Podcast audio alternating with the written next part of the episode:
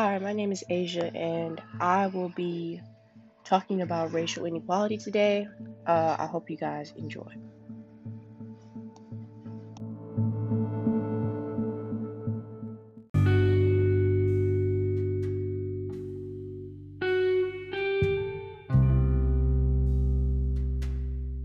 So, first off, I want to describe what racial inequality is for anyone that does not know.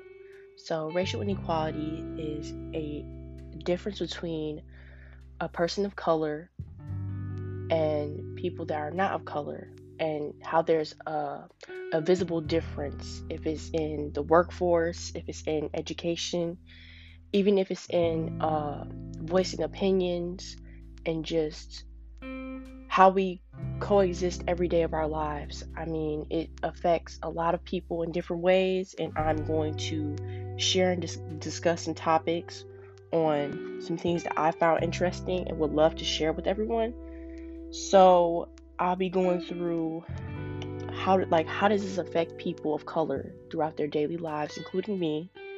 Um, I'll give some examples I will also discuss how I think it would be like what would be a good solution to the problem. How could we move past this in our history without forgetting that some things do change and things have happened in the past, and we cannot forget those key points so it could teach the future of America.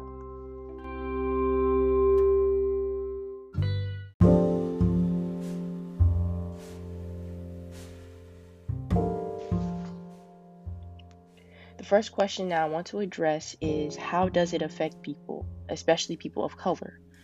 Um, it affects people, especially people of color, by like how we have to fight for our jobs, uh, schooling, especially for uh, areas and districts that are not, they don't have the funding to provide for books, teachers. Um, there's also an example of why most people of color live in bad income neighborhoods, and that is redlining and, and basically just houses in general.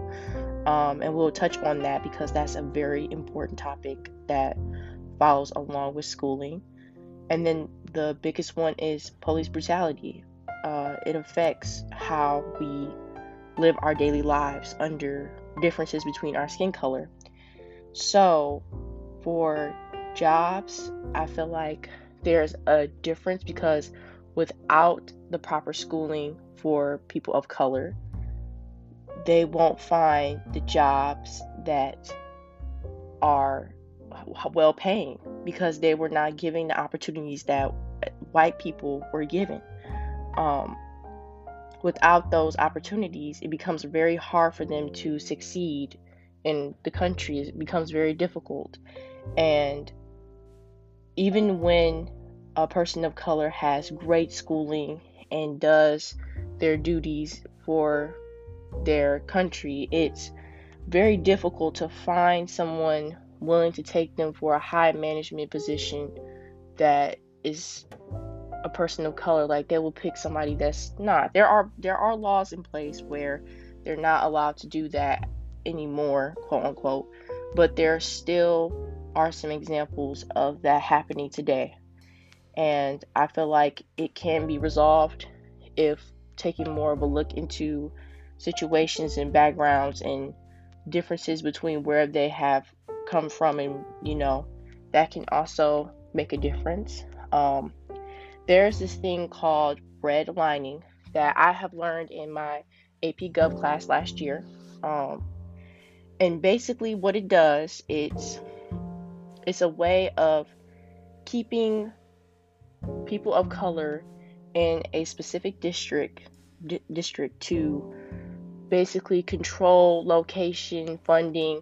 It's a very a very interesting way um and basically it started in the 1930s basically uh there are people when people are filing for mortgages or loans to move out of the location that they move into they don't allow them to have those loans. So they are not allowed to basically move out so they're denied an area outside of where they draw a line. And this causes problems with schooling. This goes along with schooling because without them being able to move into a successful or a successful area, they're stuck in a place where there's not good funding, low education rates, and it causes very, very, very tough situations with finding successful jobs in the country. And then that is how it affects people, and also, especially people of color, also like police brutality. There's, especially in 2019, 2020, a lot of things have happened that shows the difference between there are over 6,570 black people, black Americans that have died through t- 2014 and 2020 alone. And that goes to show you the crime rate and how it affects a lot of people of color. There are even more people than that, I'm pretty sure, that have been affected by this.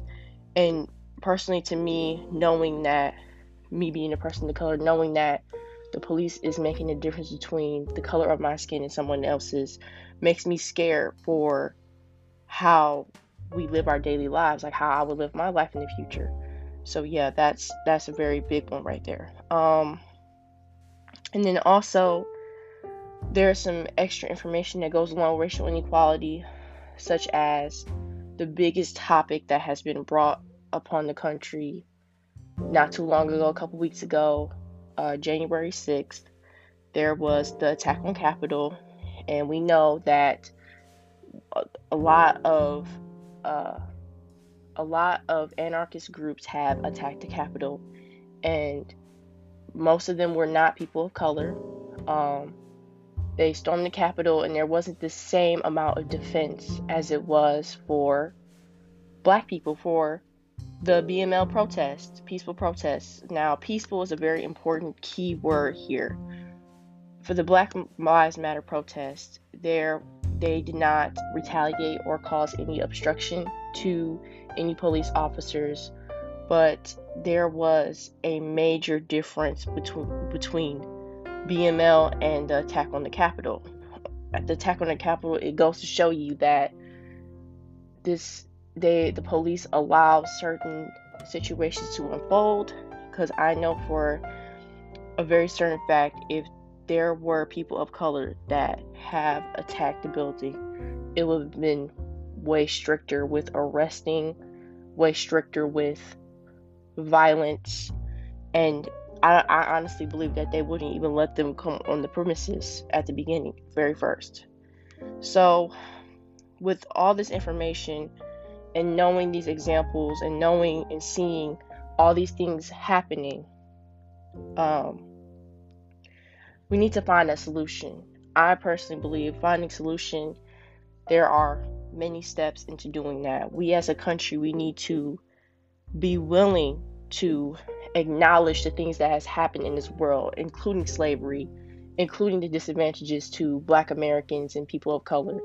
We need to acknowledge that and, with, and when we acknowledge that, we need to know okay, we have done something wrong in our country. We know that there's a problem, so we need to fix it. We need to fix it. So, after acknowledging that we've done wrong, we need to spread the topic of awareness and take down the wrong, untruthful lies that America has told for so many years, covering up what is actually happening in the textbooks of history textbooks. I have to learn so many things that has happened through slavery that I'd never know before because it was not in textbooks. So that needs to be fixed. Um and like also forgetting about the past as some people that don't experience racism on a daily life forgetting about slavery and stuff does not help us grow as a country. It just covers up the negative things that has happened, that things that people do not want to claim. And that is not going to fix our country. We need to understand and keep those messages for when we teach the next generation about how the country has gone through so much in the past. And it's a very strong teaching moment throughout America. So, and that's pretty much all the topic. I mean, honestly, from my personal experience, I haven't dealt with a lot of racial inequality myself. It might have it might have not been as big as it would be if I was much older, but I have experienced some racial difference. Um, it's it's kind of hard living in the world living in a world where you don't feel safe and you're even given disadvantages from where you even live. And it takes a toll on how we live our lives. So that's what i wanted to discuss about racial inequality and i hope you enjoyed it